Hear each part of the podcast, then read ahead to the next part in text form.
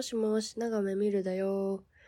Amazon プライム感謝祭でなんか買った？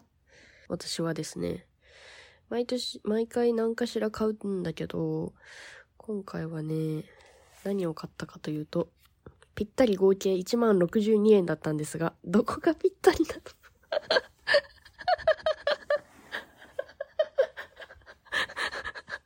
私の中でぴったりだったんだろうね。バカみたいな喋り方すんな、本当に。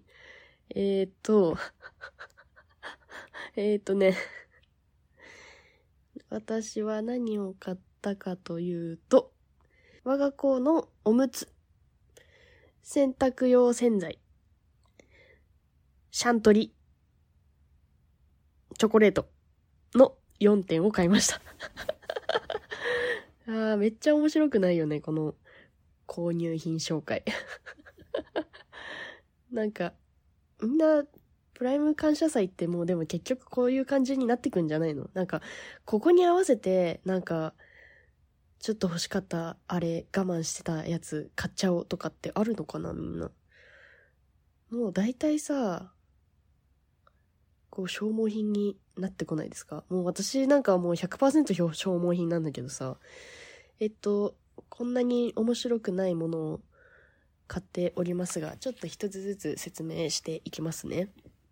まずシャントリはですね、ボタニストがリニューアルしたということで、ちょっとそれを買ってみました。なんかね、前にね、ボタニスト使ってみたことがあったんだけど、その時はね、ちょっとキシキシして、まあノンシリコンだから、キシキシするんだろうなと思って、私はちょっと合わないなって思ってたんだけど、実家でね、ボタニストをなんか誰かが使ってるみたいだから、ちょっと使わせていただきましたところ、全然きしまずにね、なんかいい感じだったんですよ。で、そこからさらにリニューアルしてるということなので、なんか良さそうだなと思って、ちょっと買ってみた。安くなっていたし。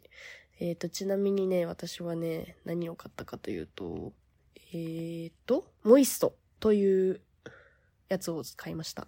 まとまりのあるしっとりした髪へ。乾燥パサつきが気になる方、広がりや癖を抑えたい方向けみたいですよ。シャンプーがアプリコットとジャスミンの香り、トリートメントがアップルとベリーの香りだそうです。で、続いて2つ目はおむつですね。我が子のおむつ、M サイズのねパンツタイプなんですけど。絶対こういうブラックフライデーとか Amazon プライム感謝祭とかなんかそういう新生活キャンセールとかね、絶対そういうセールで絶対おむつ買う、毎回、うん、おむつってね、なんかね、時価なのって思うぐらい値段全然違うんだよね。行くドラッグストアでも全然値段違ったりするし、ネットもね、どこで買うかで全然値段違ったりするから、うん、絶対セールの時におむつは買えますね。はい。おむつは直です。で、続いてが洗濯用洗剤。うちはサラサという洗濯用洗剤を使っているのですが、我が子を連れて買い物するってなった時に、うち今3階に住んでるんだけど、エレベーターがないのね。で、だから、できるだけ買い物の荷物の量っていうのは減らしたいんですよ。だからおむつもネットで基本買うし、さっき時価って言ったけど、ちょっと高くても大体ネットで届けてもらった方がやっぱり楽だし、洗剤もね、意外と重いんですよ。で、洗剤に関しては、ドラッグストアにわざわざ買いに行かなくても、そこまで金額の差がなかったので、ネットで買うようにして、で、Amazon で、定期便にしてたのね。